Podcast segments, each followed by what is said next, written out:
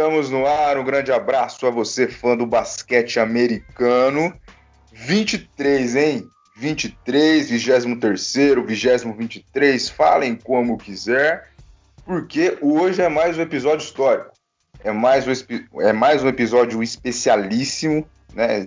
Teremos um convidado que já conhece a casa, já conhece a redondeza, como a banda toca, e ele estará de volta para falar com a gente sobre LeBron James e Lakers, esse título aí que ainda dá o que falar dessa temporada 19-20, essa temporada maluca, né?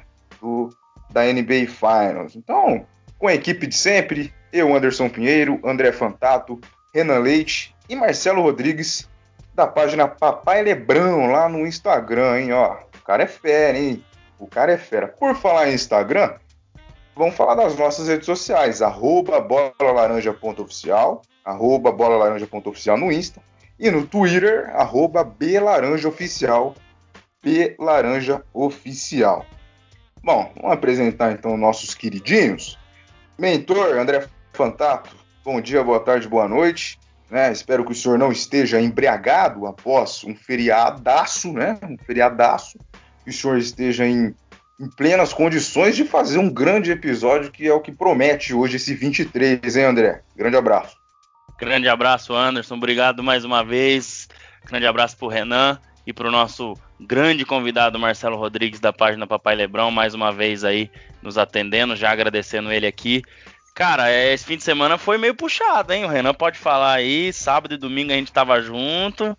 Matamos umas caixinhas aí, viu? Mas só no final de semana mesmo, o feriado já foi mais tranquilo, né? O Renan teve que limpar a casa, depois ele pode falar melhor aí que ele tomou uns puxão de orelha aí. Mas acontece, acontece. Vamos lá, vamos pro episódio, vamos falar do que interessa. Lakers, LeBron James. É sempre muito bom falar desse assunto, né? Eu como LeBron Zete, já que vocês gostam de falar, né? Antes de qualquer coisa, é sensacional. Recebeu o maior representante do LeBron James, diga-se de passagem, aqui no Brasil com essa página muito bacana que ele tem aí, muito conteúdo bacana. Então bora para mais um. É isso aí, vamos que vamos. Vamos que vamos, que alegria, hein? Que alegria. Renan Leite, e aí? O senhor eu sei que está sóbrio, vi fotos, vi stories, né? Mas o episódio 23 para falar do camisa 23, hein? Que, que você achou disso aí? Foi combinado, Renan? Grande abraço ao senhor. Bom dia, boa tarde, boa noite, boa madrugada aos ouvintes do Bola Laranja, ao senhor Anderson, ao André, ao nosso queridíssimo convidado aí, o Marcelo do Papai Lebrão. É, Anderson, eu é, passei aí um por dois dias difíceis, né, sábado e domingo, atribulados. Como o André disse aí ontem, tive afazeres domésticos e eu não estava em minhas plenas condições físicas para participar desse desse labor é, residencial, digamos assim, mas estamos aí, né? Foi, foi complicado acordar ontem. É, eu vou ter que abrir para vocês aqui que eu agradeci é, um pouco ontem quando o pessoal falou que não, pô, não vai dar para gravar hoje na segunda, vamos ter que pular para terça. Eu, nossa, cara, ainda bem, a ressaca tava durando até a noite. Então, estamos aí para falar desse camisa 23, como você disse. Eu acho que foi proposital, viu, Anderson? Eu acho que rolou ali um, uma brincadeirinha, vamos fazer no 22, mentira, vai ficar pro 23, só para casar aqui para a gente falar desse incrível camisa 23 mais uma vez. Vamos lá para esse episódio. Muito bem, muito bem. Ó, o cara participou do episódio número 5 lá atrás, hein? Foi lançado no dia 30 de junho. 30 de junho. Nosso quinto episódio, a gente ainda era meio duro, né? Não sabia o que falar, engasgava. Agora a gente já tá um pouco mais solto. E ele voltou, rapaz. Marcelo Rodrigues, administrador da página Papai Lebrão no Instagram, né? Muito obrigado mais uma vez pela presença, pelo seu tempo disponível para falar da, com a gente sobre basquete, sobre LeBron James. É um prazer mais uma vez recebê-lo né? E que seja muitas participações aí, viu, Marcelo? O senhor já faz parte da nossa história tá, está dentro dos nossos coraçõezinhos, tá bom? Grande abraço. Fala, Renan, Anderson, André. Um prazer, cara. Prazer enorme. Cara, passou rápido, né? Foi em junho, pô, nem parece. Parece que foi esses dias atrás. Aí tava escutando de novo antes de. Da, da, nossa chamada hoje, tava ouvindo de novo o programa, foi bem legal, né? E tamo aí de novo, graças a Deus, falando agora com o Lecão campeão, né? Porra, bem melhor. Tava supondo como seria, aí deu tudo certo, ainda bem. Mas isso aí, bora lá. Bora falar de bola laranja. Muito bem, muito bem. Então, naquele dia 30 de junho de de 2020, né, esse ano maluco, o senhor se apresentou, contou sua história, então o pessoal já te conhece, né? Então a gente pula essa parte hoje, né? Porque a gente tem o praxe aqui de apresentar os convidados, de falar da história dele, mas o senhor já fez isso. Né? Todos nós já te conhecemos, o senhor faz parte já do Bola Laranja. Então é o seguinte, já vamos pular para o nosso primeiro assunto, que é o título do Lakers, né? Naquele episódio a gente ainda, acho que nem tinha voltado a NBA ainda, a gente estava dando opiniões, né, sobre se volta ou não volta, o, o que ia acontecer e tal, mas agora a gente está aqui com o Lakers campeão, uma temporada doida, uma temporada que teve surpresas, uma temporada que teve baixas, né, algumas surpresas que a gente jamais esperava e aquelas surpresas que a gente falou, opa, como assim você não chegou ali, hein? Então é isso. Marcelo, o que, que você tem para falar dessa temporada? Lakers campeão mais uma vez, com o LeBron erguendo a taça, né, sendo aí, MVP das finais, com clara colaboração de todo o elenco, mais do Antônio Davis, né? Então, como é que você se sentiu naquela final ou naquelas finais, né? Como é que é ser o dono de uma página tão grande aqui no Brasil representando um jogador e saber que ele foi campeão, assistir ele sendo campeão mais uma vez? Qual foi o sentimento aquela noite? Cara, uma responsabilidade muito grande, né? Ainda mais porque eu tinha que assistir o jogo, postar os vídeos para avisar a galera. Pô, ficou meio, meio complicado. Até nos últimos jogos, é, eu sempre deixo, é, postava os vídeos do primeiro tempo, né? E do segundo tempo eu não conseguia ficar nervoso, cara, ainda mais na final. Então, mas, pô, foi muito legal, cara. Muito legal poder fazer a cobertura e acompanhar de perto. É, ainda mais porque eu lembro que, pô, como eu sempre posto todos os jogos, né? Então a gente acaba recebendo muito comentário tanto positi positivos quanto negativos, né? E tinha muita gente, cara, mas eu confesso pra vocês, muita gente. Se eu falar uma senha, eu tô falando baixo. Que falava do clipe, que falava não sei o quê, que esse time do Lakers não vai pra frente, que Caruso não rola, que é Lebron carregando um monte de animais de novo, aquela mesma história, né? Cara, eu vou falar pra você que eu fiquei tão feliz. Eu não fiquei tão feliz, mas eu fiquei muito feliz quando o Clippers não avançou para a final. É, eu confesso que eu queria pegar o, que o Clippers pegasse o Clippers, porque ia ser uma rivalidade muito legal de ver. Mas, cara, só de eles não ter chegado ali, eu fiquei muito feliz. E aí também né, no título, né, cara, foi uma sensação incrível, ainda mais que o Lakers não ganhava tanto tempo, né?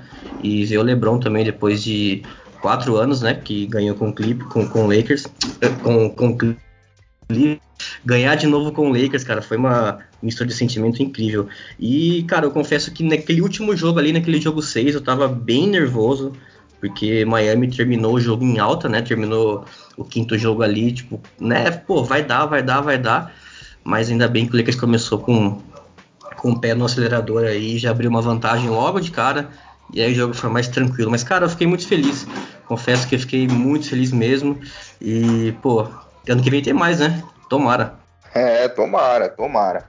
André Fantado, Renan Leite, tira para o ímpar aí, fica à vontade para conversar com o Marcelo, encher o cara de pergunta que hoje ele é o nosso convidado. Vamos respeitar a ordem alfabética. Vai lá, André.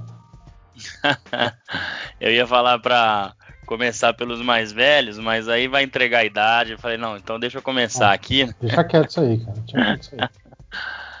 Ô Marcelo, cara, é, eu queria te perguntar, você que acompanha aí já há algum tempo, imagino, não sei se a página já tem tudo isso de tempo, é, do título do Cleveland para cá, ou se, se eu não me engano você falou, né, da outra vez, acho que foi nos playoffs de 2018, né, se eu não me engano quando começou a página, mas é, da época com página ou sem página, né, de que você acompanha, uma pergunta assim mais simples, né, para começar, mas você acha que qual título teve mais significado e foi mais importante para a carreira dele?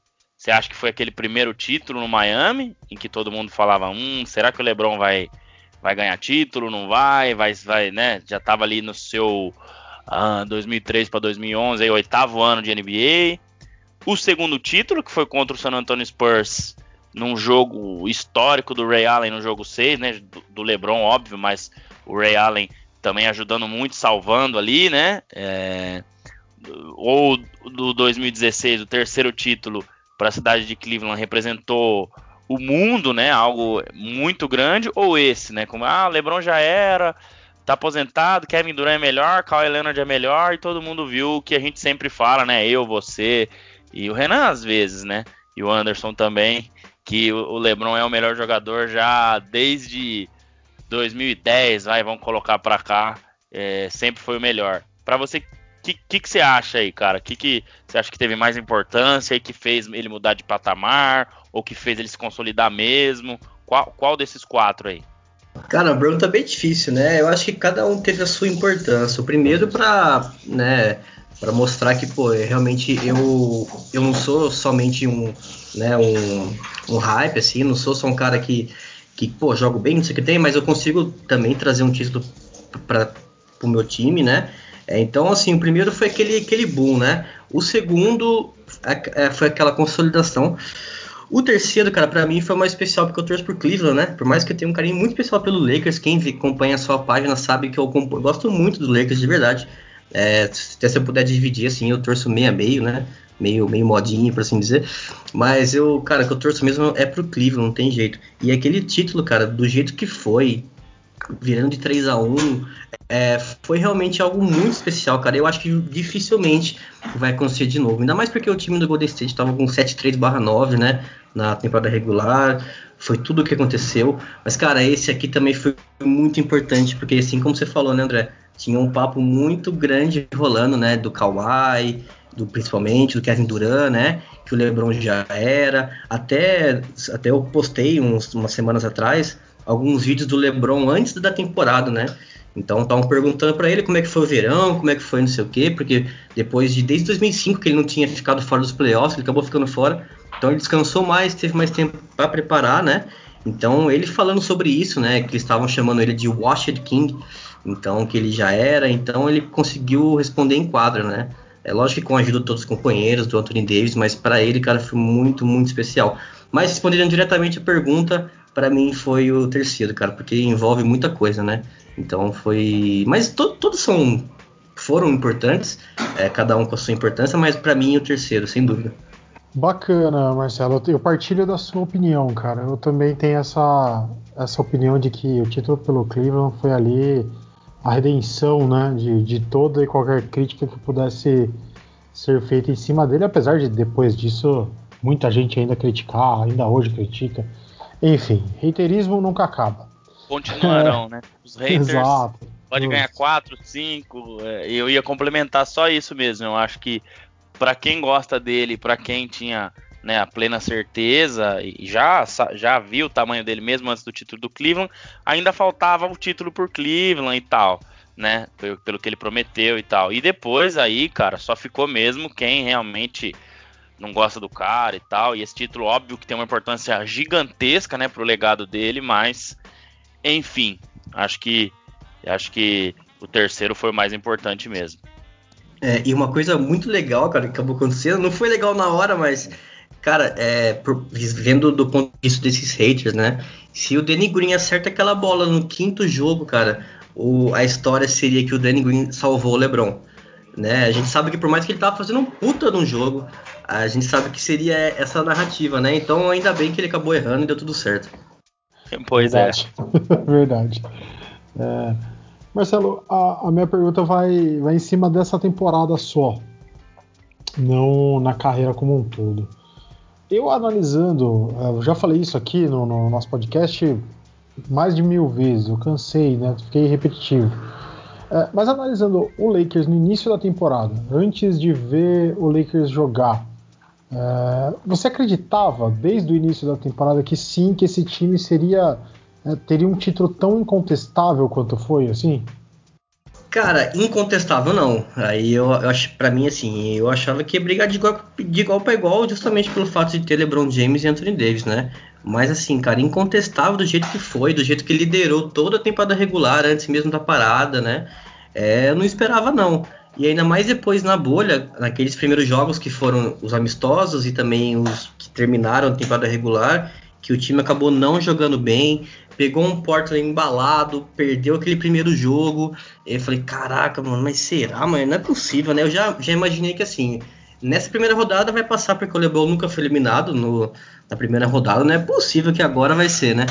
Mas assim, cara, eu acabei. Mas eu não tava tão esperançoso, não, confesso. Eu achava que ia brigar de igual para igual. Porque no momento decisivo ali, o LeBron e o Anthony Davis iam chamar a responsabilidade, não, não tinha jeito, né? Mas, pô, ainda bem que deu tudo certo, mas não, tá tão confiante, não. Assim, ó, que, que ia brigar, brigar de, de igual para igual, aí eu tinha uma bela uma confiança. Mas, cara, do jeito que foi, eu não imaginava, não. Marcelão, é o seguinte, hein, ó, vou puxar aqui a primeira pergunta da galera, né, essa aqui, eu tô pegando um, um, um apanhado aqui e tentando encaixar mais ou menos no assunto que a gente tá. Então a primeira pergunta é do Alencar FQ. Abraço ao, ao Alencar pela participação. Se tivesse torcida no ginásio, qual time daria mais trabalho para o Lakers? Aí ele coloca um comentário, já vista que, que a torcida influencia muito no desempenho dos jogadores em quadra. Então, para você, Marcelo, qual time daria mais trabalho para o Lakers se tivesse torcedores nos ginásios? Rapaz, Cara, eu acho que o Portland e talvez o Denver. O, o Houston, assim, eu, eu, confesso que eu sou um, sou um hater do James Harden. nunca falei isso, acho que talvez eu falei alguma vez ou outra na página. E, mas eu, eu, eu, nunca fiquei com medo do Houston, é, por mais que aquele primeiro jogo perdeu. Cara, pela fama que o, que o, que o Harden e o, e o Westbrook têm, desculpa para quem gosta dele aí, tá? Mas pela fama que eles têm, por mais que tivesse torcida, cara, podia jogar os sete jogos fora de casa que não, não ia ter como. Mas talvez na primeira rodada e na, e na final de conferência, né, talvez desse uma pesada. E aí, lógico, na grande final também, né? Querendo ou não, ali em Miami, eu, pô, de vez em quando eu assisto os vídeos da época do LeBron de lá. Cara, a torcida é animal. Naquela bola do Ray Allen é, no jogo 6 foi incrível a explosão. Então, talvez se tivesse uma torcida ali, poderia ter dado uma, uma complicadinha a mais. Mas, cara, o único jogo que. A única, única série que para mim não ia complicar seria contra o Rio. O que, que, que, vocês acham? Qual, qual seria é, o pior adversário ali com torcida? Eu acho que pro Lakers. O Celtics. Lembrando aí de, de outros é. anos, né? E, e do e da rivalidade, é, não é fácil não jogar em Boston. Por, até porque são torcidas mais tradicionais, né? Você citou Portland, você citou Denver, né? Eu confesso que o Denver não me lembro é, há quanto tempo, né? Tá na NBA, mas os, os, outros dois, né? São mais tradicionais. O Miami Heat, sim, né? Igual você falou, mas é um time mais novo, né? É, é, se eu não me engano, deve ter aí seus 30 anos na NBA, um pouco mais, mas mesmo assim tem sim uma torcida é, que eles falam até que tem bastante turista, né? Mas tem sim uma torcida fervorosa, né? Então, mas, mas eu vejo isso. Eu vejo que o, o, o próprio Celtics talvez seria o, o, que daria mais trabalho em termos de torcida pegando no pé, né? Vamos colocar todo o resto do, do, do contexto, porque aí eu já acho que não, mas de torcida eu acho isso. E o Jazz, Renan? A torcida do Jazz, o bicho pega lá também, hein? Michael Jordan sofreu lá. Ah, cara, a torcida do Jazz. Bom, a gente estava comentando disso no domingo, né? É, a LeBron ia ter que se cuidar, não ia poder comer pizza por lá. A gente sabe essas é coisas verdade. como que ia funcionar, né? Então... Aí era a torcida até antes do jogo, né? Não é nem durante o jogo, né? Exato, é toda a preparação que tem pro, pro jogo. Então, cara, realmente a torcida do Jazz ia, ia fazer um, uma diferença, porém acho que o time do Jazz não ia conseguir fazer muita coisa. Eu tô com você sobre o Celtics, eu acho que seria uma pressão gigantesca por todo o histórico, mas não sei se isso conseguiria se traduzir na quadra, em jogo, vendo que o Celtics conseguiu colocar na quadra esse ano, né? Mas tô com você, eu acho que o Celtics seria uma. E cara, eu, eu também gostaria de ver uma torcida inflamada lá em Houston e o Lakers aplicando um, um sonoro 4 a 0 uma varrida linda só para ver a cara de poucos amigos do nosso amigo West Tijolo. Temos um hater do, do Westbrook e um hater do Harden ao vivo, né? Então, aos dois fãs do Westbrook. Do, é, dois do. Ih, rapaz, não os fãs do, do Houston aí. Não sou eu, hein? Não sou eu. Marcelo, é o seguinte, ainda continuando nesse assunto da temporada, né, do título do Lakers, A Juru Juru, né, que é mais uma participante, ela na verdade faz mais um comentário e nos dá, e, e nos dá um alerta do que faz uma pergunta. Ó, ela fala assim: Muito legal. Depois avisa quando sair para a gente ouvir. Pode deixar, a gente vai avisar. Frank Vogel fez um trabalho incrível com os Lakers. Ele tinha jogadores incríveis, mas soube trabalhar com sabedoria diante de cada adversário. Não esqueçam de falar dele. Então tá aí. Não iremos esquecer, porque vamos falar agora, hein, Marcelo? O que falar do técnico desse time campeão dessa temporada, hein? Peça importantíssima, não? Ah, com certeza, cara. Ele conseguiu ali identificar, né, em cada série é, ir alterando e mudando o time, né, desde a entrada do, do Howard ali contra o Denver, né, desde ali do, do small ball, entre aspas, contra o Houston. Cara, eu sempre gostei dele, eu confesso, desde a época do Indiana. É, o Indiana sempre complicou muito ali o Miami do LeBron, né? Com o Paul George e tudo mais, e com o Frank Vogel. Gostei muito quando ele veio. Muita gente criticava ele, é, critica ainda, né? Pelo tempo que ele dá pro Danny Green. Eu também não entendo muito porque que ele ganha, fica tanto tempo em quadra, mas tirando, tirando isso, cara, eu gostei muito do trabalho dele. Acho que ele foi, ele foi muito bem, né? Pela primeira final de NBA dele ele é lógico que o protagonismo todo vai no LeBron James, vai no Anthony Davis, mas ele teve uma grande parcela, cara, para mim. Ele conseguiu ajustar o time. É, o time se tornou muito defensivo esse ano, né? É lógico que quando você tem o Anthony Davis no time, ajuda bastante. Mas se for comparar, assim, ano passado com esse ano, nem tem comparação que o Luke Walton, pelo amor de Deus, né? Mas assim, o time se tornou muito defensivo, um dos melhores times defensivos da liga. É, então dou todo o crédito para ele. Conseguiu mudar quando precisava mudar, é, conseguiu fazer ali as trocas que precisavam ser feitas, então é, todo o crédito para ele. Por mais que ele não, não vai receber tanto protagonismo quanto ele merecia, mas cara, para mim ele foi fundamental ali no, no campeonato. É, eu queria complementar essa também, Anderson. É, eu acho assim, a gente falou bastante, né? Então, para também não ser é, repetitivo, igual a gente falou no episódio do Lakers campeão, a parcela dele, né? Que eu tô aí com o Marcelo, que eu acho que depois do LeBron e do Davis, a maior fatia aí é, do, do, de parcela de, né, de, de protagonismo no título é do Frank Vogel. Eu acho que o time se ajustou contra o Houston. O Houston jogou com dois pivôs, o Lakers soube jogar fora. Desculpa, contra o Portland. O Portland jogou em determinado momento com dois pivôs, depois ele soube jogar fora e se aproveitar disso. Contra o Houston, em alguns momentos ele colocou o, o, um pivô, viu que não dava certo, se ajustou, botou Anthony Davis lá. Depois contra o Denver, Dwight Howard, né, jogando é, lá dentro para marcar o Jokic. E nas finais, vários ajustes também ocorreram, né? A marcação em cima do Jimmy Butler, as dobras e tudo mais. Então, é um cara que não se apega a uma coisa só. Ele tem um estilo de jogo que é defensivo, mas ele consegue ir mudando. É, e as coisas que, que foram acontecendo, né? Eu acho que, como você falou, ter um. Claro que é algo que vai ajudar muito na defesa, mas eu acho que é, é, manda muito mais o espírito defensivo, né? Porque eu confesso que quando o Ever Bradley disse que não iria, levantou um ponto de atenção no caso da defesa do perímetro, que era um cara que ancorava isso. Mas o time continuou muito forte na defesa do perímetro com a entrada do Caldwell Pope, que é um bom defensor, mas na minha opinião nem tanto quanto o Bradley. Então eu acho que assim, ele tem uma parcela enorme, o Frank Vogel também gosto dele desde a época do Indiana. A gente comentou isso aqui, o Renan falou bastante também. Então, cara, eu acho que o trabalho dele foi fundamental para tudo isso.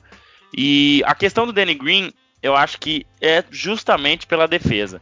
Muitas coisas que a gente não vê em, é, é, em, em estatísticas, né? Ah, mas o Danny Green não acerta uma bola de três. Tudo bem, isso eu concordo. Mas tem muita coisa é, fora né, das estatísticas, fora dos números, que a gente não vê e que faz toda a diferença, experiência, é, ajuda na defesa, comunicação na defesa, que provavelmente ele entende muito mais do que o próprio J.R. Smith tinha acabado de chegar, John Waiters chegar. Então é difícil, né? Assim, esse tipo de mudança é bem mais difícil. Então eu vejo por esse lado. Né? O Danny Green tem sim sua parcela de culpa em algumas coisas, né? Em, em errar bola de três e tudo mais, mas também foi importante nessa conquista.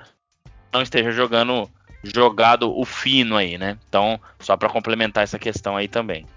E eu, espera, e, e, eu esperava muito dele, eu confesso que acho que era o único, né? Porque em final o homem cresce, né? Mas esse ano acabou pecando um pouquinho ali, mas não tem problema, não.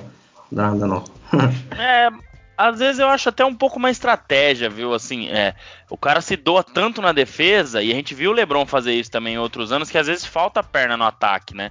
Então acabou em alguns momentos alternando, o LeBron defendendo mais, o Anthony Davis atacando mais, né? E, e às vezes o, o, Anthony Davis defendendo um pouco mais. Então eu acho que o Green ter feito esse papel liberou espaço para quem realmente estava indo bem no ataque, né? Então isso ajuda bastante também. É, só para fechar aí, meu comentário é simples e rápido. É, assim como eu falei que o título do Lakers foi incontestável, é incontestável a, a contribuição do Frank Vogel para esse título.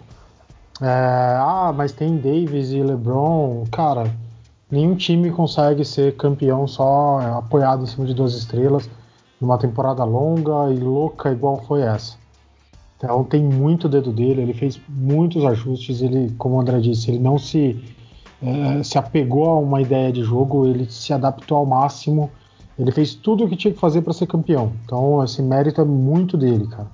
É, se der para colocar em porcentagem, que hoje eu não erre a conta, eu dou aí 40% do título para ele. É, mas, cara, é importantíssimo pro título. Importantíssimo e subiu um patamar de técnico. Assim como eu rasguei cedo aqui pro Eric, Eric o, o, Frank Vogel nessa ele subiu um patamar, ele tá numa prateleira acima agora é, de ótimos e grandes técnicos e sim, realmente ele foi um baita diferencial pro Lakers esse ano. E, e, uma coisa bem legal que eu li, né, cara, quando na época da, da free agency que o, que o Kawhi acabou indo escolher o, escolher o Clippers, né? É, ele deu uma entrevista ele contou que eles montaram um time meia hora. Que ele mais o, assistentes técnicos dele, né, escolheram, é, pô, vamos trazer de volta o Kawhi Pope, vamos fazer não sei o que, o Rondo, é, o Every Bledsoe, o Danny Green, deixaram tudo meio que no jeito, então ele teve um papel importante desde o, da montagem do time, né, até ali os jogos finais. Bacana demais. Meu caro Marcelo, é o seguinte, quando a, as finais ficaram definidas, né, entre Lakers e Miami, a gente sempre, a gente fez aqui alguns programas falando sobre ela, e quando a gente falava sobre o Miami, por exemplo, a gente citava muito a força do elenco, né, de todos, é, de muitos caras vindo do banco e ajudando muito. E quando a gente, a gente puxava essa ideia para o Lakers, não era tão bem, tão assim, né? A gente sempre puxava mais pro LeBron e pro Anthony Davis. Mas, em algumas determinadas partidas das finais, os caras de fora ajudaram, né? Então é, é exatamente nisso que eu queria te fazer a pergunta, é, que, que é do Pequi, não sei se é Pequi, Perrequi, PHEqui, tô lendo de todas as formas aqui para eu não errar. Que é se você gosta do Kuzma, né? Do Caio Kuzma, porque aí ele faz uma pergunta assim: você acha que o Kuzma vai melhorar? Porque não, porque na minha opinião ele vinha numa crescente, mas alguma coisa aconteceu, né? Então ele acha que ele caiu num declínio aí, é, porque dá para notar uma diferença do estilo de jogo dele, tanto atrás quanto na frente lá, né? Defesa e ataque, em relação às temporadas passadas. Então, o que, que, você acha do Caio Kuzma, hein? Você, você coloca ele de titular no seu time da faculdade, no seu time aí do bairro, hein? Pô, cara, fala pra você que aqui em Araras ele mete a faixa e bota 10, viu? mas, cara, de, mas assim, pra jogar no Lakers é complicado, né? A gente sabe que tem toda a crítica, torcida grande, sabe como é que funciona. Mas eu acho que ele foi muito prejudicado pelo começo da temporada dele, né? Que ele não teve a pré-temporada, ele ia, pra quem não lembra, ele ia fazer parte da seleção olímpica, seleção, é olímpica agora? Não, do Mundial, é, do Mundial teve, né? Ele acabou se machucando, ficou fora, então ele perdeu o comecinho da, temporada. Mas, cara, ele eu acho que é isso. Acho que a gente não pode esperar muito dele, né? Ele tá num time com LeBron James e Anthony Davis, então ele nunca vai ser protagonista. Então a gente não pode esperar isso dele. Muita gente compara ele com o Brandon Ingram. É, assim, tirando a comparação de lado, mas os dois estão em times com situações diferentes. É, quem que tem ali no Pelicans pro Brandon Ingram dividir a responsabilidade é o Zion, mas ele não começou jogando é, todo temporada, tá machucado, ele só entrou na parte final ali, do metade pro final, né? Então ele chamou mais a responsa, ele foi mais ativo no ataque. O Kuzma não, né? Ele tem gente com quem dividir, é, ele não não pode abaixar a cabeça, sair driblando e arremessar. Mas, cara, eu gostei muito da participação dele. Eu acho que ele é isso. Ele vai fazer uns 12, 15 pontos, né? Vai levar ali uns 20, 25 em algum jogo muito inspirado. Mas ele, ele é isso. Eu achei que ele melhorou bastante na bolha, ele foi super bem. E, cara, eu acho que ele tende a melhorar sim, viu? Agora fazendo um bom trabalho nessa off-season aí, é, antes do início da temporada, eu acho que ele tem grande chance de continuar nessa crescente e melhorar ainda mais. É, eu acho que é isso, Anderson. A gente falou bastante disso, Marcelo, que quando ele foi draftado, veio o Lonzo Ball. E o hype era enorme em cima do Lonzo Ball e pequeno em cima dele. O time do Lakers era péssimo, que era na temporada 17 18, o LeBron ainda não havia chegado, e ele fez uma grande temporada. Só que você jogar num time muito ruim, né, em que você não tem responsabilidade nenhuma, e você fazer aí, ele fez uma temporada muito boa, né? Se não me engano, 16 ou 17 pontos de média. É, enfim, então ele foi melhor até que o Lonzo Ball. Só que ele era pique. É, foi, né, foi uma, um roubo, né, um estilo do Lakers que eles chamam, né, acho que de segunda rodada. Então ele foi uma pique muito baixa, né, não era uma pique alta. Então levantou-se essa expectativa de que ele poderia ser muito mais do que do que ele realmente, né, é, do que era esperado. Mas não, ele é esse jogador que você falou. Embora eu acho que eu vejo por um lado que ele deixou a desejar em alguns momentos nos playoffs, né? Pela capacidade que tem, mas eu acho que sim, ele cumpriu o papel. Muitas vezes o pessoal reclama que ele pega e arremessa de um jeito meio esquisito e tal, mas é isso que ele faz, esse é o jogo dele. Então, só para pincelar, eu acho que esse é o Caio Kuzma. Mas eu eu acho que se eu tivesse que arriscar, eu acho que o Lakers vai usar ele como moeda de troca nessa off-season. É a minha opinião. Eu acho que é bem provável que isso aconteça, é, até pelo estilo de jogo dele. Não é que não se encaixa com o LeBron e com o Davis. É que eu acho que talvez o Lakers possa extrair mais, trocando por um jogador um pouco mais experiente, né? Porque ele é uma moeda de troca valiosa, né? Não muito valiosa, mas tem um valor grande sim, por ser novo ainda, por poder evoluir. Então, eu acho que isso pode acontecer sim nessa off-season, não ficaria surpreso se acontecesse. É, por mais que eu ache que ele, que ele vá melhorar um pouquinho, né, que ele tende a crescer, eu também faria isso sim, cara, porque se a gente pegar os números é, nas finais, assim, principalmente nos playoffs, cara, é, pegando só as finais contra o Miami, né, ele foi o quinto pontador do time só, com 8.5 pontos por jogo, então, é, assim, e acho que pelo é, salário cap dos Lakers tá um pouco comprometido aí com a renovação do Anthony Davis e tudo mais, né? Então eu também faria isso sim, viu? Só quero saber o seguinte, pergunta que não quer calar, você acha que ele merece ganhar anel de campeão ou não? Rapaz, se for uma maldade, achei. ah, cara, ah, ah, torcida é isso, né? Infelizmente, né? Mas, cara, eu achei uma maldade da galera que fez essa petição. E, pô, pra quem não tá entendendo, é, a galera fez uma petição aí nos Estados Unidos, cara, pra ele não receber o anel. É, depois fizeram pro Danny Green também. Ah, achei, achei uma maldade, cara, mas. Ah, isso pô, é besteira, né? Isso, isso é, não né? existe, né? Ah. Pô, até o Drake ganhou ano passado, Varejão ganhou.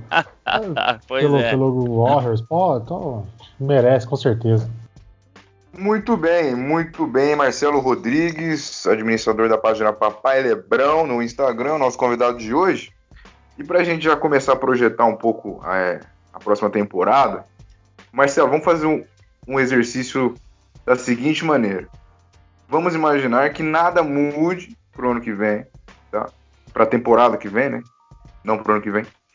E que as equipes continuem da mesma forma, com os mesmos jogadores apenas as equipes que estavam com, com jogadores lesionados, que é o caso do Golden State, que é o caso do Brooklyn Nets, por exemplo, voltando tudo do jeito, do jeito que está, tá? sem exercício de troca, sem nada, e com essas equipes que são candidatas sim ao título, né? É, o Golden e o Brooklyn Nets, dá para o Lakers chegar em mais uma final? Dá para fazer alguma coisa é, da mesma maneira ou melhorar na onde ali, ficando com o mesmo time, para encarar mais uma vez essas equipes e agora com mais dois postulantes ao título, para mais uma final? Cara, para mim dá, tranquilamente, assim.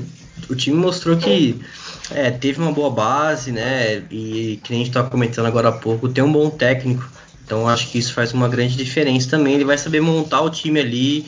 É, pô, o Lakers não tem tanto dinheiro para gastar agora, ainda mais com o Anthony Davis renovando. Mas, cara, eu acredito que sim. LeBron e Anthony Davis, cara, é uma dupla que me lembra muito, é, tirando toda a comparação, tudo mais, né, me, me lembra muito do Kobe do Shaq. Não tem jeito, né? Eu acredito muito, cara. E, pô, quem sabe não consiga mais um aí. Eu tô bem confiante. Confesso que eu tô bem confiante, sim. É, e essa, e essa pergunta já entra também na, na do V Costa 5, né? Que é mais um participante que, com, com as questões. Ele manda o que o Lakers precisa para chegar em mais uma final. É, então ele também pergunta isso aí, mais ou menos o que eu fiz. Então, André, Renan, fique à vontade também para opinar, para fazer mais perguntas ao Marcelo sobre essa questão aí, né? Se o Lakers vai. É, porque é difícil a gente falar, porque ainda. É, tipo, eu falo para a gente não pensar nas trocas, não no exercício de trocas, mas vai acontecer. Né? Então a gente tem que pensar um pouco diferente neste momento, quando tiver um episódio mais para frente, já com algumas coisas definidas para a próxima temporada, a gente consegue falar melhor. Mas neste momento, o que o Lakers precisa para chegar em mais uma final, sabendo que concorrentes de peso aí vão chegar? Olha, eu acho que o principal já fez, que é manter o Anthony Davis ali, né? É, o, o James, que é um dos principais insiders da NBA, já divulgou que ele vai renovar com o Lakers, só ainda não vi nada com relação à duração. Eu vi alguns sites falando dois anos, outros falando quatro. Então, assim, o principal é esse, é manter o Anthony Davis. E aí depois ir encaixando, né? Trazer talvez mais um, um, um cara que chuta bem ali das bolas de três.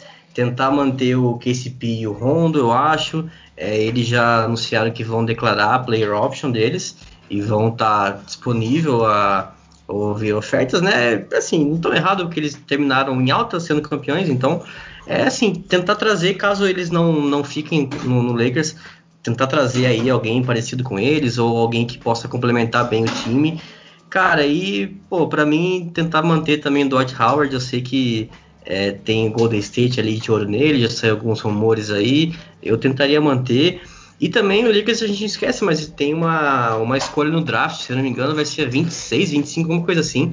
Então, pô, dá pra pegar alguém também no draft, né? Ou usar essa, essa escolha como troca. Então dá para fazer bastante coisa aí. Mas para mim o principal já foi, foi feito, que é manter o Anthony Davis no time.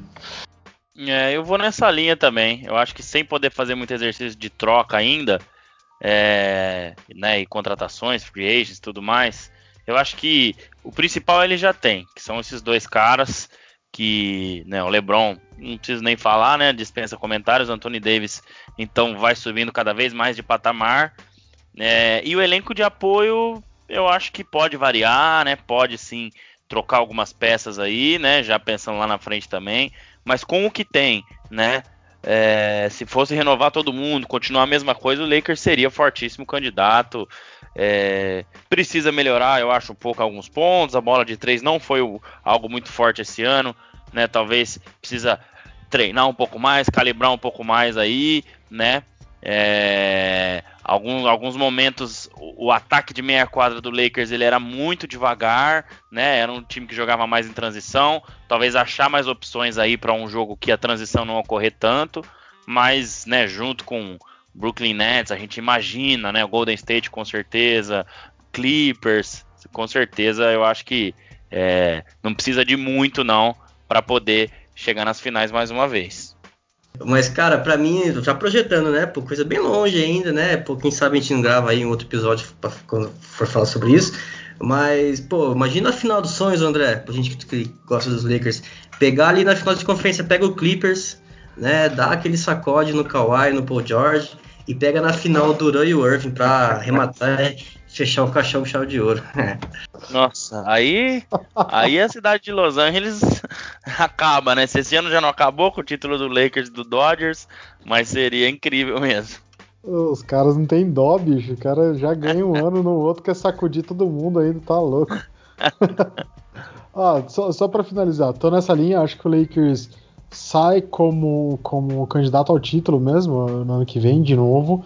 É, acho que precisa de ajustes bem finos aí, ver quem vai realmente, quem, quem não vai ficar, tentar algumas peças de reposição à altura, alguém que chegue para jogar como foi esse ano, como foi esse, esse encaixe dessas peças que eles trouxeram.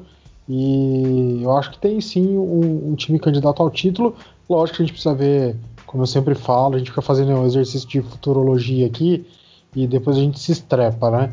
Então é bom que a gente comece essa temporada aí para ver como é que vai que a coisa vai estar, tá, como que esses times que tiveram muitas lesões esse ano, como eles vão voltar, qual vai ser toda todo o movimento de off-season aí, mas se você pensar com os times que todo mundo tem hoje, realmente o Lakers é sim um forte candidato ao time. Ô Marcelo, em uma, em, é, em uma resposta sua aí sobre essa parte do que o Lakers fazer para a próxima temporada, você citou aí trazer mais um jogador, né? Um cara que chuta de três, por exemplo. O Renan também falou isso, o André. E é exatamente isso que o Michel quer saber. Né? Ele fala assim: fala aí, põe o meu. Então já está aqui, já apareceu. Sabendo que o Papai Lebrão joga em todas as posições, a possibilidade de uma possível futura Big Tree fica ainda mais fácil. Qual jogador se encaixaria para um Big Tree com papai e monocelha? Hein, Marcelo Rodrigues? Rapaz, sabe que pode ser? Eu tô brincando. Cara, vou falar pra você, ó. Eu gostaria muito, muito, de verdade, porque eu tenho um carinho muito grande pra esse jogador. Pô, falando assim, parece que é meu amigo, né? assim, de, de ver jogar, eu tenho um carinho muito grande. Ele é meu vizinho pelo... aqui em Araras, é, você fala essa. Meu brother aqui. Não, mas assim, vendo jogar, cara, eu gosto muito do Chris Paul. Confesso que eu gosto muito dele. É, e pô, mas eu sei que é muito difícil pelo contrato que ele tem, tem contrato astronômico ali no Oklahoma e já vincularam muito o nome dele. Mas cara, eu gostaria muito assim nos playoffs ele cresce, querendo ou não, ali contra o Houston, né? A gente viu esse ano que ele jogou muito, muita bola pela idade dele, né? E por ainda mais pelo time do Oklahoma que ninguém tava dando nada e conseguiu brigar de igual para igual ali com com o Houston. Eu gostaria muito do Chris Paul. Eu sei que vai ser muito difícil, quase impossível pelo contrato, né? Mas, pô, ia ser bem legal, hein? Cara, pois eu tenho é. uma ideia. Eu tenho uma ideia de, de, de, vou promover aqui uma ideia e vocês falam para mim se eu tô bom de palpite ou não. Ah, eu, eu pego o Mike Conley do Jazz, cara. Ó, puta Big Tree. Quer mais? Leve embora, não quero nem ninguém em troca. Jesus. levar. Não, a gente manda o Kuzma, falar... ô, Renan. É, manda né? o Kuzma, não, Danny Green J.R. Smith. Quem mais? Não, pelo Pode escolher Deus. mais um aí. E manda, manda o Danny Green de brinde. Ô, Renan, por falar em Utah Jazz, nosso Utah Jazz esse ano, hein? Rapaz, tá torcendo tanto. Nem, nem vou tocar no assunto, deve ser meio dolorido, mas pô. Ah, é. Sim, não, sim, pode sim, tocar no assunto, sim. Foi tão traumático quanto 97. tá doido. Não, igual 97 não tem, Renan. Não, isso aí esquece, cara. Isso aí não. é pra dar emoção ao comentário. É, ó, então já que os senhores estão tocando no assunto troca, né, dando opiniões aí, achei que o, que o Renan ia, ia falar do Van Vliet de novo, ele queria tirar o Van Vliet ao lado do Lawyer no, no, no, episódio passado, eu fiquei meio triste com isso aí, né, porque eu adoro essa dupla. Enfim, Vandinho Santos, é o cara da vez aqui. Derrick Rose ou CP3, hein? Qual substituiria melhor o Rondo visando custo-benefício? Olha a pergunta dele aí, hein? Interessante, hein, Marcelo? Qual dos dois é... dá pra substituir o Rondo? Rapaz, custo-benefício aí fica meio complicado, porque o salário do, do, do, do CP3 é muito alto. Mas vamos analisar assim, só o jogador, pô, Chris Paul, sem dúvida. Ainda mais porque é, era outra situação, era outra outra circunstância, mas o Derrick Rose já jogou com o LeBron ali em Cleveland, né? Eu sei que era outra situação, a gente nem consegue comparar, fazem dois anos, mas cara, não deu muito certo, né? Eu assim gosto muito dele também. Eu quando olho para ele, cara, ele, ele, é um sinônimo de superação por tudo que ele já passou, é por tudo que a gente imaginava que ele ia chegar, ele não desiste, tá sempre ali. Mas cara, entre esses dois eu preferia muito mais o Chris Paul, viu? Desculpa, de... Desculpa, Derrick Rose. Não que ele vai ouvir também. Quem sabe um dia a gente chega lá, né? Mas, porra, eu escolhi o Chris Paul. É, eu até comentei isso no último episódio, rapidinho para fechar também essa questão aí. É, mas eu acho que o problema é que provável que o Rondo fique, né? Provável, não sei. Acho que o LeBron gosta bastante do estilo de jogo do Rondo e ele se encaixou bem. E teríamos aí uma briguinha, né? Já que os dois já saíram na mão aí, o, o Rondo e o CP3. Então eu não sei. E salary, salary cap, como você falou, é, o Derrick Rose envolvido em uma troca, em alguma coisa, embora já tenham dito que isso não vai acontecer e tal, faria mais sentido no, na questão custo-benefício. Mas como você falou, Chris Paul, né, até por ser amigo do LeBron, seria incrível, mas ele teria que abrir mão do contrato enorme, né? Acho que esse é o único porém aí, então é, é, qualquer um desses dois seria muito bem-vindo aí no Lakers. Ah, com certeza. E falando do Rondo, bem, bem rapidinho assim, é, eu vi uma entrevista dele bem legal, cara, que isso vai muito da experiência do jogador, por isso que é tão importante ter jogador experiente no, no time, né? Que ano passado, cara, quando, é, antes de, de, tudo, assim, na última temporada, que foi aquele desastre lá, que quando os jovens erravam, o LeBron fazia cara feia, cobrava muito, não sei o que sei se chegaram a ver essa entrevista dele. E aí o Rondo chegou pro LeBron e falou: Cara, eles te veem como, como se fosse o Michael Jordan deles, né? Então tente ser menos duro com, com os garotos. É, então foi legal assim que o Rondo foi cobrar isso do LeBron, né? E é, é deve ser muito difícil cobrar isso do LeBron. Eu não falaria nada, mas cara, te, te, ele teve peito e por isso que eu também acho que ele fica, cara. Mas pô, Chris Paul podia vir também. Por mais que também daria essa treta, né?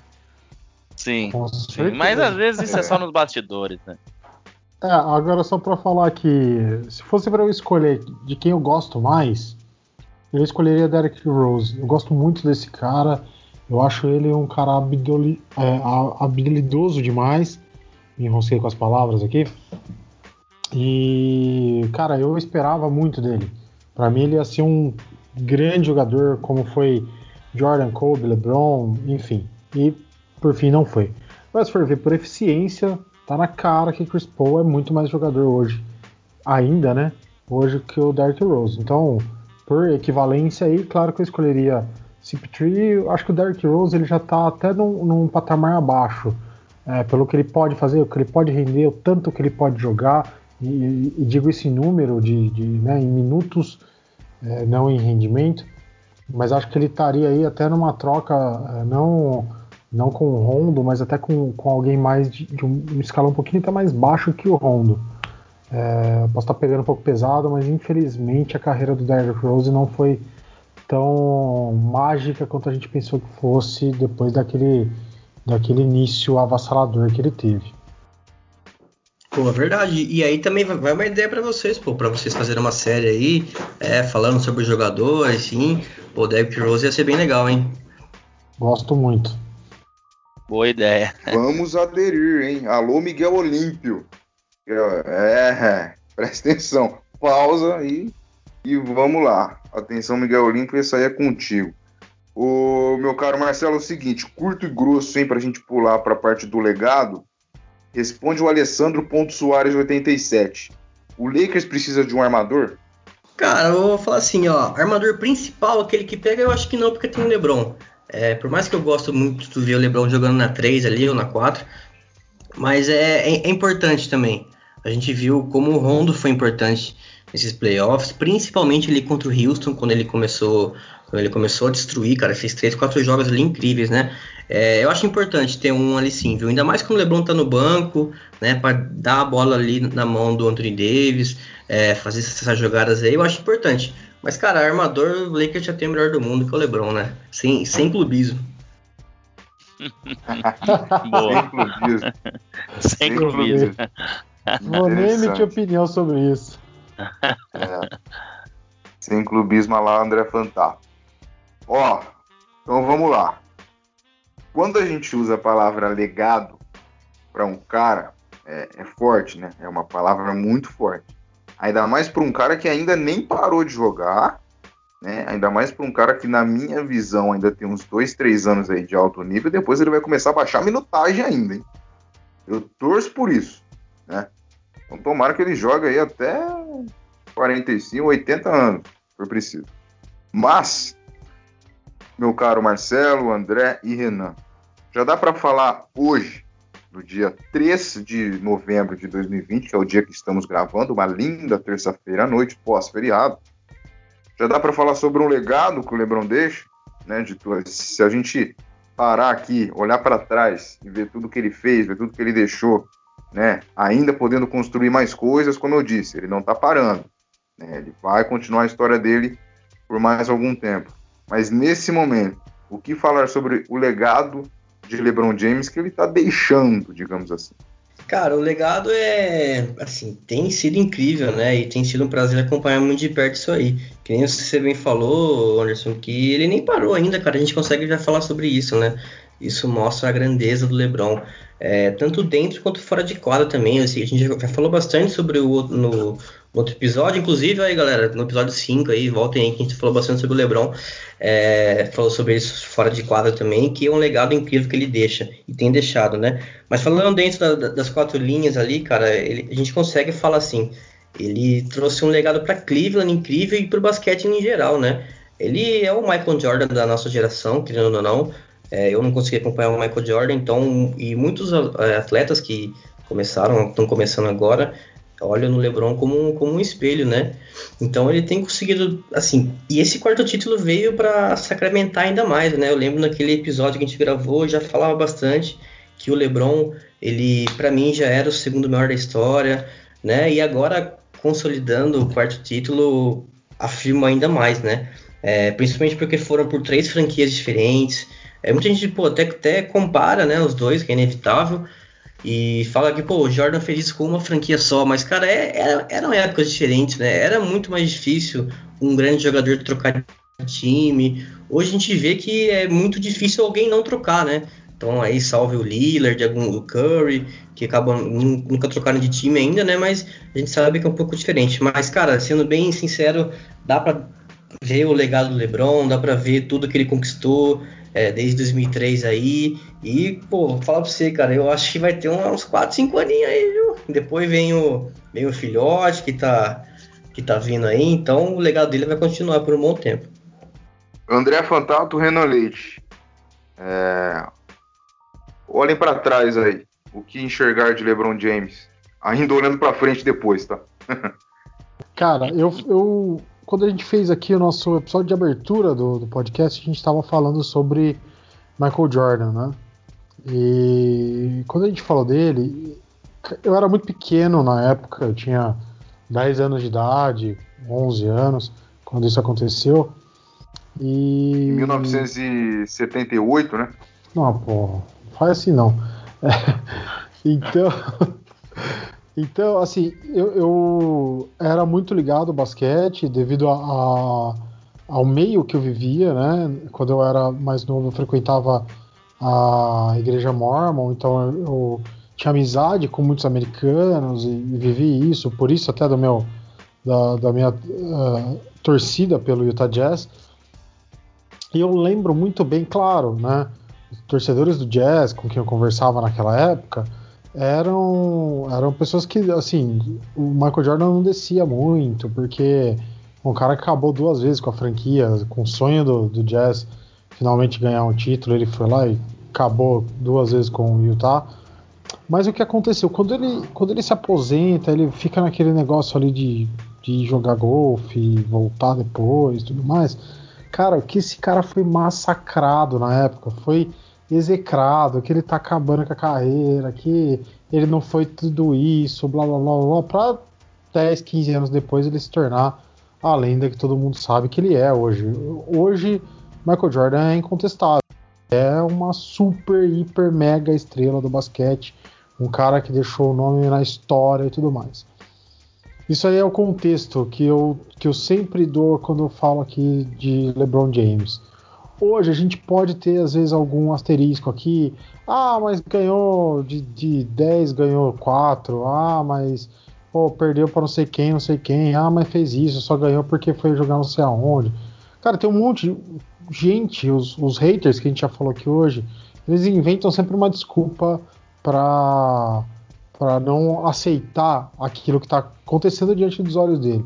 Então, acho que a gente precisa parar um pouco com o reiterismo e ver que sim, a gente está vendo a história sendo escrita, a gente está vendo uma lenda jogando basquete e parar de criticar, parar de ver se ele é melhor que alguém ou não e, e curtir o legado que o LeBron James está deixando e que a gente pode acompanhar ao vivo. A gente pode ver aqui hoje o que ele está fazendo. O que LeBron James fez até hoje e o que ele ainda tem a fazer é grandioso demais. Uh, daqui 10, 15 anos a gente pode estar falando de LeBron James com muito saudosismo e, e falando de que, pô, eu tive o prazer de ver esse cara jogar, eu tive o prazer de ver toda a história. Cara, daqui 10, 15 anos a gente não vai lembrar dos títulos que ele perdeu, a gente vai lembrar dos títulos que ele ganhou, de todo o legado que ele deixou, de, de todos os pontos que ele fez, de, de todos os lances maravilhosos, recordes que ele quebrou, de como era um cara é, comprometido com causa. Então, é, para mim, LeBron James tá aí para mostrar que ele é um, uma super estrela e que eu também acho que ele ainda vai jogar aí pelo menos umas quatro temporadas. Vai tentar fazer uma, uma temporada com o filho, nem que seja aí mais de uma, uh, uma Last Dance, como foi aí do, do, do Dwayne Wade, quando a gente viu, né? Fazendo aí quase uma turnê de despedida, acho que seria bem legal para ele. Mas eu ainda vejo uh, o LeBron jogando em altíssimo nível por pelo menos, pelo menos duas temporadas. Acho que ele ainda consegue do, é, vendo o tanto que ele é, é, dedicado com o físico, de, de se cuidar e tudo mais. Então, meu recado aqui é deixa para ter raivinha dele depois. Vamos curtir enquanto é tempo LeBron James. Uau! André Fantasma. É, eu acho que a grande diferença é, do LeBron para os outros grandes da história e eu vou citar alguns nomes aqui: Michael Jordan, é, Kobe, Magic Johnson, é, Larry Bird, entre, entre outros aí, né, que a gente pode citar. É que desses principais, a história do Jordan não é somente a história do Jordan, é a história do Chicago Bulls e Jordan, né, junto com Scott Pippen e, e, outros. A história do Kobe é a história do Kobe e os Lakers. Então, com Shaquille O'Neal, depois Paul Gasol e, e outros jogadores também. A história do Magic Johnson é a história do Magic Johnson e dos Lakers, né? Já o LeBron não. Ele tem seu próprio caminho, seu próprio legado. É o, Le é o LeBron do Miami Heat, é o LeBron do Cleveland, é o LeBron do Lakers. Então, isso o diferencia demais. Eu acho que isso conta muito ponto, é, muitos pontos, né, para ele, porque realmente é diferenciado. Embora trocar de clube às vezes possa parecer ruim, mas por esse lado eu acho que é muito bom, né? A diferença é, no que ele fez para o que o Jordan faz, para o que o Jordan fez, na verdade, e, e para o Jordan tá esse, esse passo é, acima, né, com que o pessoal coloca, é o que fez no tempo que fez. Então, é, a partir do momento em que ele ganhou a primeira final, ele praticamente não perdeu mais. Foram seis finais seguidas, em seis tentativas e seis vezes MVP das finais, né? Então, eu acho que só é isso que fica a diferença. Então, o legado do LeBron é muito grande com essa mudança de equipes, né? Apesar de ter um pezinho em Cleveland, todo mundo sempre vai lembrar de Cleveland quando lembrar de LeBron, né? Ou quando lembrar do é, é, do Cleveland, né? é, vai ter essa figura né, do, do LeBron muito forte, mas é, ele tem o seu próprio legado, ele tem o caminho, né? Então acho que isso o faz ficar muito grande, né? E até comentei aqui, é, não sei se foi aqui no episódio ou se foi fora dele, em que muitas pessoas que não colocavam ele no top 5, né? Ou no top 10, acho que era meio impossível, né? Mas acho que agora todo mundo coloca no top 2, né? É, alguns ainda argumentam ele ser melhor que o Michael Jordan. Eu acho que é muito difícil, mas não impossível. Né? Eu acho que é, pensando aí num quinto, num sexto título, né? A gente não sabe até onde, né? O quão longe ele pode chegar.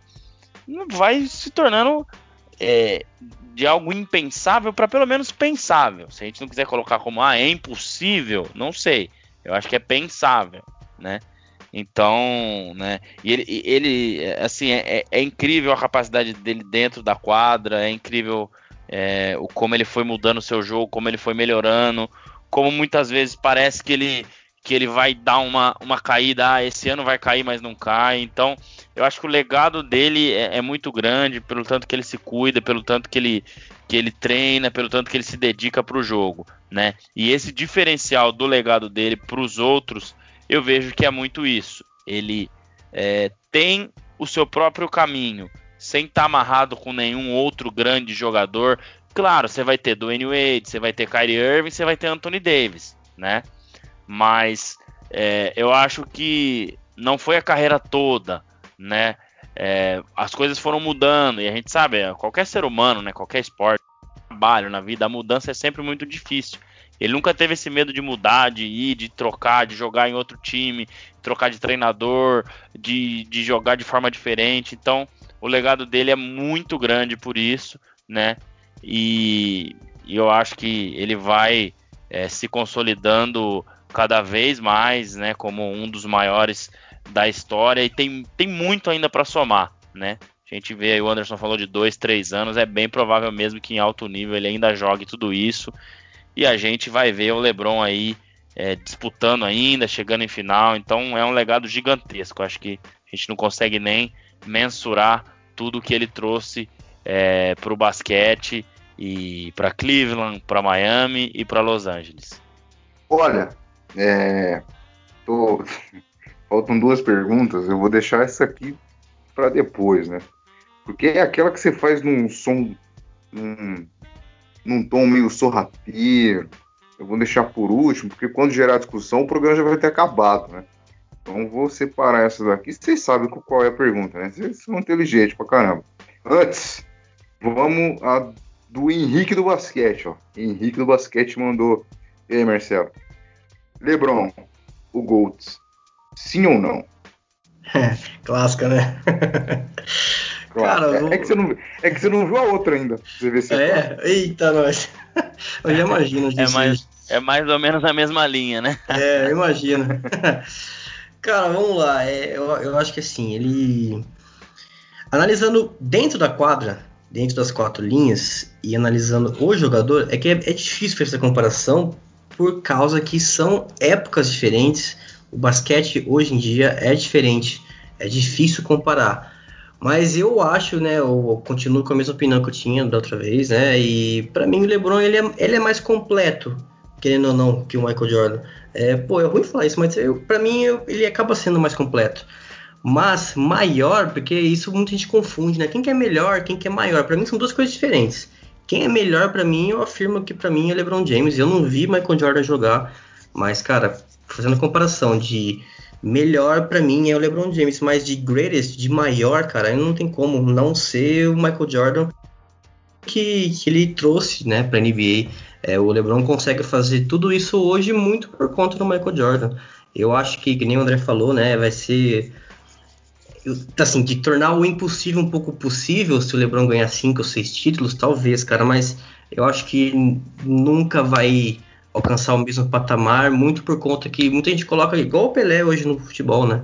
Coloca o Michael Jordan no patamar muito acima por tudo que ele trouxe, né, cara? Desde o Space Jam que ele fez. E assim, analisando a linha dos dois, é muito parecida, né? É, muito por conta também que o LeBron pô, vai gravar o Space Jam agora, né? E enfim, então LeBron subindo ali na, na lista dos cestinhos NBA e tudo mais, né? Visando buscar o primeiro lugar. Cara, eu acho que assim, ó, pensando bem, se conseguir mais os dois títulos e chegando ali o maior cestinha, cara, vai ser uma disputa boa. Mas, pô, pelo que o Michael Jordan. Falando de, de hoje, né? Sem ficar imaginando ali o futuro. Mas, cara, falando de hoje, para mim o Gold ainda é o Michael Jordan. Muito também por conta de tudo que ele conquistou, é, para alavancar a marca da, enfim, da empresa dele, né? E, enfim, também tudo que ele conquistou dentro da quadra. Então, e pela geração que ele, que ele, que ele moveu também, né? Então, pô, melhor LeBron, maior Michael Jordan. Eu tô nessa linha aí também. É. Acho que a pergunta é, é mais ou menos nessa linha aí. Acho que é, LeBron é mais completo, mas o Michael Jordan hoje, hoje, acabou. Ó, hoje acabou. LeBron se aposentou hoje. Né? Graças a Deus isso não é verdade. Mas aí seria isso. Como a gente sabe que ele tem o que correr ainda, embora seja pouco provável, seja bem difícil, mas hoje já não é mais impensável. Eu acho que há um tempo atrás era impensável, né? Hoje já não é mais impensável dele de repente ser o GOAT, né? É, a idade chega para todos, né? E a pergunta do Lima Underline o 123 é praticamente a mesma coisa. Né? Eu, eu no fechamento do episódio passado, no 22, né, eu, a gente é, realmente lembrou, né? A gente pensou que, pô, o próximo episódio é o 23 e a gente vai falar do LeBron James com o Marcelo e tal. Aí eu falei, foi na brincadeira, claro que. Ou não, né? Não sei. Deixa no ar. Eu falei que no próximo episódio falaríamos sobre o maior camisa 23 da história. Aí o André não gostou muito disso. Ele falou que tem outro aí. Então a pergunta do Lima é mais ou menos essa daí, é segue a mesma linha da, do, da última pergunta, se ele pergunta LeBron ou Jordan. Né? Vai ser uma pergunta que vai ser eterna. Né? A pergunta é, acho que seria mais interessante saber se alguém chega no LeBron para substituir o LeBron na pergunta do Jordan, né? Se há quanto tempo falaremos LeBron ou Jordan? Né? Será que existe alguém ou vai existir alguém para se colocar nesta pergunta no lugar de LeBron James? Porque eu acho que no, acho que no lugar do Jordan não tem como. Não, não tem como. Mas eu acho que vai ser LeBron ou Jordan por muito tempo, hein, Marcelo? Ah, com certeza. Cara, falando quem que é o maior camisa 23 da história, isso é óbvio, né? Que é o Draymond Green, né? Tô zoando. Mas, cara, eu falo assim. É doido, né? Mas, cara, eu falo assim, ó. É, eu acho que não vai ter. Pô, pelo menos o que a gente tá vendo jogar aí, eu acho que não, não tem quem entre no lugar do LeBron nessa disputa, não, cara. Não tem Duran, não tem Kawhi Leonard, tem que comer muito feijão ainda, né? Mas que o Duran ganhou dois títulos, cara, ganhou muito por conta de, enfim, tudo que aconteceu lá. Mas, cara, se ele ganhar talvez um título aí com o Brooklyn Nets, né? Enfim, a gente começa a pensar de outra maneira. Mas, cara, Kawhi também, eu acho que nem com, a gente nem consegue comparar, cara. É, esse jogo 7 que ele fez com Denver, porra, foi por água abaixo toda a expectativa que tinha sobre ele e tu, toda a comparação com o LeBron James, né? É, só aquele segundo tempo que ele teve naquele jogo 7, enfim. Sei que é, é ruim falar de um jogo específico, mas é, só também dando uma pincelada aí. Mas, cara, eu acho que vai ser essa, essa conversa forever por um bom tempo ainda, né? E, pô, que nem eu tinha, tinha falado antes, cara, quem sabe aí LeBron ganhando mais uns dois títulos, é, chegando ali no, no Karim, que eu acho que vai conseguir chegar como o maior cestinha da história, né? Aí a conversa já, já começa a ser outra, né? Mas assim, marca 23, afirmo que é o Draymond Green. Justo. Eu não tinha lembrado do Green. Senão, pô, a gente tem que fazer um episódio especial para Draymond Green. Né? Não seria e sobre essa questão. É, e sobre essa questão aí de, de, de, se alguém um dia poder chegar no LeBron e tal, mas aí eu falo, a gente nem estará aqui, né? Talvez o Bola Laranja será apresentado pelos nossos netos, nossos bisnetos, continuando aí lá no episódio é, eu não sei nem falar lá quando tiver 10 milhões de episódios, se Deus quiser, amém. Aí eles discutem lá se tem, se vai ter um cara para chegar nesses dois aí, mas difícil, hein? É, Muito difícil. Hoje não vimos chegou lá, pô. Ah, é, não, nós não. Que isso? Não, não, não. Não vocês, mas assim, o Bola Laranja chega lá, você não vê só. Ah, sim. Não, é. Devagar, devagar e sempre. Vida longa. aguardando. É isso aí. Bom, senhores, Considerações finais, mais alguma pincelada? Você, Marcelo, André, Renan, vocês podem ficar à vontade até eu matar um pernilongo que tem aqui, rapaz. é, eu queria só terminar com a capacidade do LeBron de uma entrevista que eu vi na semana passada do grandioso Iman Shumpert. Ele participou de um de uma conversa. Esse é brabo, hein? Você lembra dele, né? Ele participou de um bate-papo no YouTube, no canal do DJ Vlad, né? O DJ Vlad, Vlad TV, se procurar no YouTube, tem bastante conversas com rappers, né? É, e às vezes muita coisa que não sai na mídia, é bem, é bem bacana, assim. E, e, e no caso, ele estava entrevistando Iman Shumpert também, falando de, de, de, de, tudo, né? E óbvio que de basquete. E o Shumpert fala que o LeBron na quadra era assim: é, Ó, não podemos deixar fulano de tal arremessar porque ele tem 46% de aproveitamento da bola de 3. Mas da, se ele arremessando da zona morta do lado direito, ele só tem 26. Então a gente tem que fazer com que ele corra para arremessar lá. A gente tem que pressionar ele para ir para lá. E toda a posse de bola ele já falava: Champert, você vai, ameaça que vai e volta. JR, ameaça que vai, vai para linha de 3. Tristan Thompson entra para pegar a ponte aérea. Se ele fizer isso, você faz aquilo, né?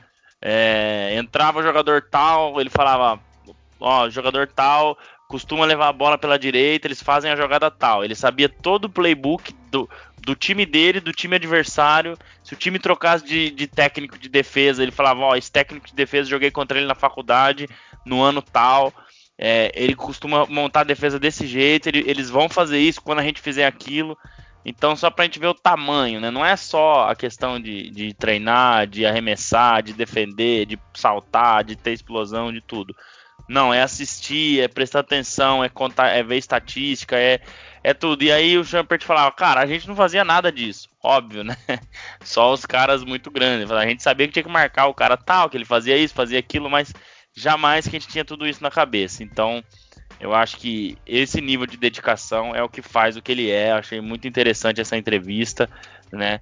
É, e para complementar o que é o LeBron e o que ele estuda, o que ele sabe, não só dele, mas do adversário, que faz dele é, ser aí esse jogador enorme, né? Então, só para finalizar e, e, colocar aí essa, essa questão que eu achei muito bacana.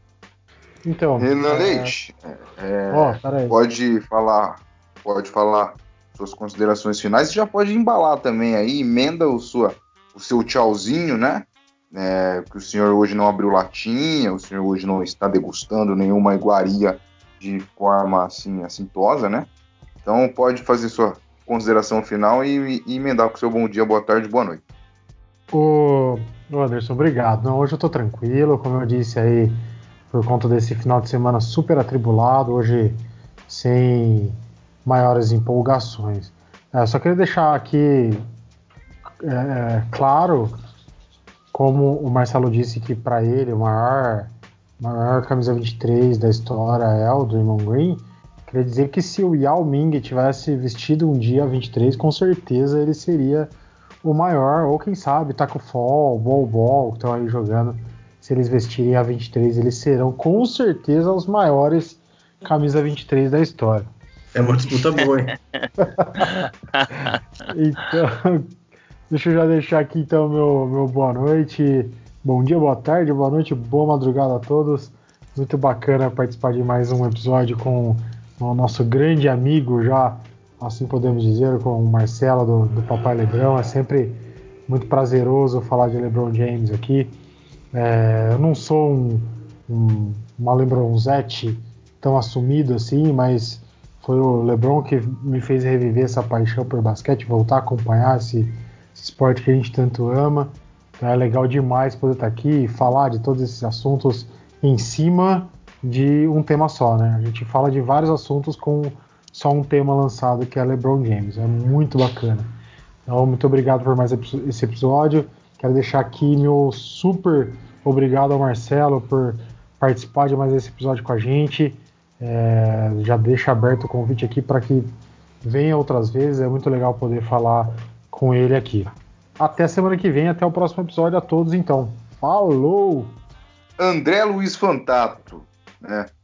Considerações finais, aquele abraço e sem viajar muito, hein?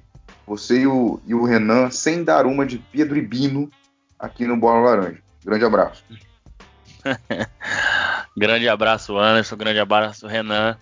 Cara, pois é, essa semana por enquanto tá tranquila, mas espero não viajar, não ter que viajar, não ter que deslocar tanto, né, pra gente poder manter o Bola Laranja na frequência. Só lembrando que a gente tá gravando na terça, né, a gente não falou ainda.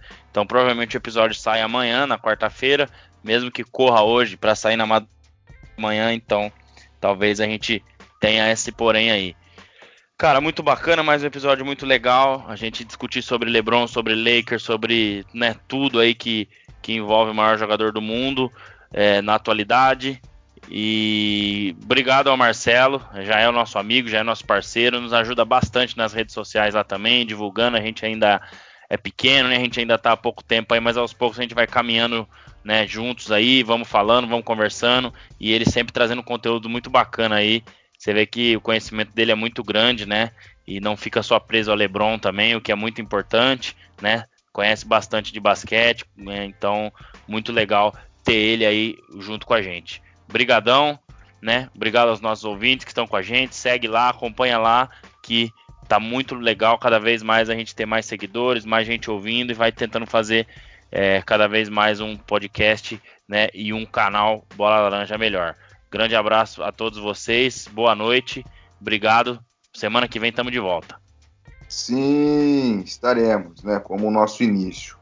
Ele participou do episódio 5, no dia 30 de junho, e está encerrando a sua participação novamente, ainda bem que ele voltou, né, no episódio 23 para falar de LeBron James e coisas a mais. Marcelo Rodrigues, administrador da página Papai Lebron, muito obrigado mais uma vez pela sua participação, pela sua disponibilidade. Né? Você não tem noção do quanto a gente agradece, você não tem noção do quanto você nos ajuda, sem perceber, eu acho né? Porque uma simples postagem sua marcando a gente lá, cara, é, surgem seguidores assim de uma maneira espetacular, né? Então são, como o André falou, a gente a gente ainda é pequeno, né? A gente está começando agora, faz uns três, quatro meses no máximo aí que a gente tem um podcast, a gente já tem até um retorno bacana, mas é por causa de caras como você também, né, que a gente consegue aí seguir firme e forte, aos nossos seguidores também, aos caras que mandam perguntas. A gente já fez dois perguntas aí, né, dos nossos podcasts aí, é, e agora com participação também de mais gente. Então, cara, muito obrigado de verdade, do fundo do coração. Como eu falei no início, você faz parte da história, dessa pequena história que a gente quer que cresça ainda mais do Bola Laranja. Valeu, Marcelão. Grande abraço. Até a próxima. Imagina, obrigado você, Anderson, André, Renan, obrigado por estar sempre convidando aí. Cara, é um prazer, prazer enorme, né? Até comentei com o André que, pô, pra mim é um prazer, o mínimo que eu posso fazer é ajudar é, programas, páginas e afins relacionados ao basquete a crescer, cara. Então sempre que eu puder estar ajudando, pode, podem contar sempre comigo pro que deve é. E, pô, eu queria, pô, vocês estavam falando de ressaca aí, próxima vez só chamar nós aí também. tá convidado, tá convidado. O Marcelo vai ter que convidado. participar, é verdade, Marcelo. Logo, logo vamos armar isso aí. Gravou. É, em Campinas, em Araras, a gente vai ter que dar um jeito aí. É isso, mas pô, obrigado pelo convite, cara. Sempre um prazer, né, estar tá falando sobre, sobre o Lebron. E, mas é isso aí, rapaziada. Continuem firme aí, que nem acho que se eu não me falha a memória, vocês estavam com cento e poucos seguidores, né, quando a gente fez aquele aquele primeiro. Se não falha a memória, agora estão quase 700. Então é isso, o caminho, é, caminho é esse mesmo. É, e sempre que vocês precisarem de qualquer coisa, podem mandar mensagem, podem contar comigo, tá? E assim, cara, que eu puder, que eu puder ajudar, podem contar com, com amigos de vocês aqui e continuem assim, cara. É, a gente sabe que, pô, pra quem. Pra crescer, fazer crescer é, não é fácil, cara. É, a gente exige muito, né? Que nem rapaziada nem imagina, mas a gente trabalha o dia todo, depois vocês ainda vêm aqui toda semana, é, tem que editar, tem que isso aqui, é um trabalho muito grande, então quem puder estar tá seguindo rapaziada aí, bola laranja ponto oficial no Instagram, em todas as redes sociais, é, vocês não têm ideia o quanto que vocês nos ajudam só com um simples follow, não é não, rapaziada? Mas é isso aí, muito obrigado e tamo junto. É isso aí, é isso aí. Muito obrigado mais uma vez, André, Renan, Marcelo. E ó, semana que vem tem o 24, hein? O 24 vem aí. Vamos ver o que a gente vai aprontar aí para semana que vem. É, fiquem de olho nas nossas redes sociais que as novidades aparecerão. Obrigado a você que chegou até aqui. Até a próxima. Uma, uma boa semana e ó, não faz que nem André e Renan, não, hein? Não bebe muito, não. Bebe suco. Um grande abraço. Até.